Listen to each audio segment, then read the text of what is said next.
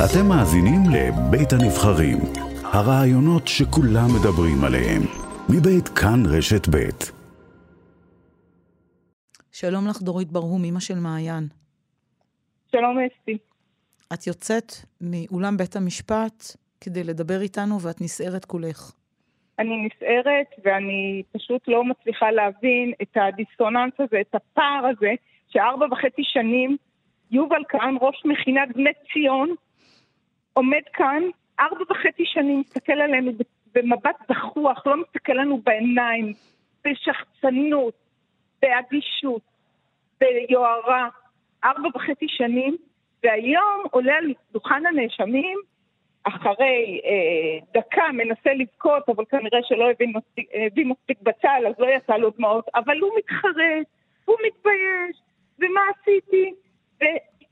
וחמש דקות אחרי זה, ממש חמש דקות, מ-100 ל-0 ומ-0 ל-100 בחזרה, מדבר על איך המכינה, ואיך הוא הנהיג את המכינה, ואיזה רוח יש למכינות, וכל זה. אני רוצה להגיד לך, זה הצגה להבימה, בלי אודישן. אין לי מילים אחרות.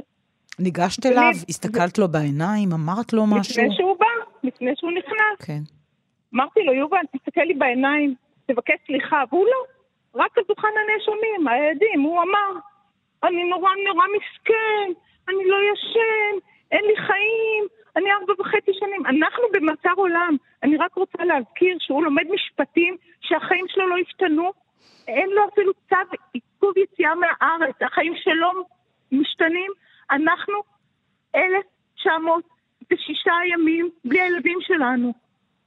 וצריך להזכיר שעד עכשיו, במשך כל השנים האלה, לא שמעתם ממנו שום חרטה, לקיחת כלום. אחריות, בושה, הורדת כלום. ראש. כלום. נפגשנו לא מעט פעמים כאן בכל הדיונים של ההוכחות, ואמרנו לו, יובל, תרים את הראש, ת- תבקש סליחה, תרכין את הראש שלך. דבר איתנו, תגיד לי מה היה שם, אבל לא.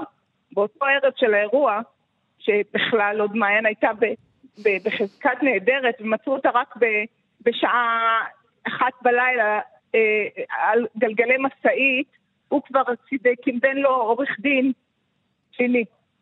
במשך השנים, אה, עורכי הדין שחקרו את העדים, עשו להם חיים קשים. לפעמים ממש התעללו בחלק מהילדים ששרדו את האירוע הזה ובאו להעיד, במדריכים זוטרים שהיו שם, בחזאים שבאו ל- ל- לספר מה הם אמרו.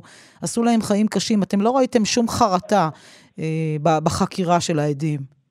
זה לא רק חרטה, זה טקטיקה לשאול אותם שוב ושוב ושוב את אותה שאלה, שאולי יפלו בלשונם ויגידו משהו שיהיה לפרוטוקול. זה הכל. פשוט לא, לא להאמין איך ארבע וחצי שנים מה- מהאסון, רק עכשיו אה, שומעים אותם, והחרטה היא לא חרטה. הבושה שהוא, שהוא אמר שהוא מרגיש זה לא בושה. זה פשוט הצגה עכשיו לבית המשפט.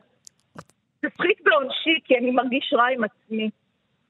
איך את עומדת מה? בזה, דורית? איך את עומדת עומדת בזה? בזה. לא בלבוא עומדת לדיונים, בלשמוע את אין לי הדברים. ברירה, אני, הדבר היחידי שיכול איכשהו לתת לי קצת, לא מנוחה, אבל הקלה, זה לראות אותם נמקים בכלא. זהו. אז את יושבת שם היום בבית המשפט, ואת משתגעת. כן, היום ומחר ועד הודעה חדשה, עד שזה ייגמר. ואת מתגעגעת כל כך למעיין. זה בלתי נסבל מה ש...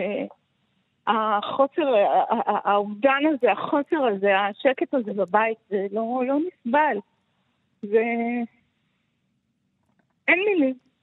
יום-יום, הכאב הוא בלתי שעה-שעה, נסבל. גם הזמן- בלילות. הזמן, הלילות נוראים. ואת, במקום לאסוף את עצמך, צריכה להתמודד בדיונים האלה, הבלתי נגמרים בבית המשפט. גם זה קושי גדול במשך השנים. זה קושי וזה שוחק, וזה טקטיקה של ההגנה. לשחוק אותנו, ואחר כך לומר אה, בערעור, אם יהיה ערעור, להגיד אה, אנחנו טוענים לעינוי דין. אז אה, אני רוצה לציין שהעינוי דין הוא לא של הנאשמים, עינוי הדין הוא שלנו. לגמרי, זה לא רק ההורים, זה האחים, זה המשפחות, זה המעגל הקרובים של החברים, וכולנו התפרקנו כאן. זה שוחק וזה מתיש, אבל אנחנו נהיה כאן. אנחנו נהיה כאן עד הסוף. ואת נכנסת עכשיו לבית המשפט בחזרה לאולם. אני נכנסת דורית כן, ברום, כן. אימא של מעיין, תודה רבה. תודה לך, אסי.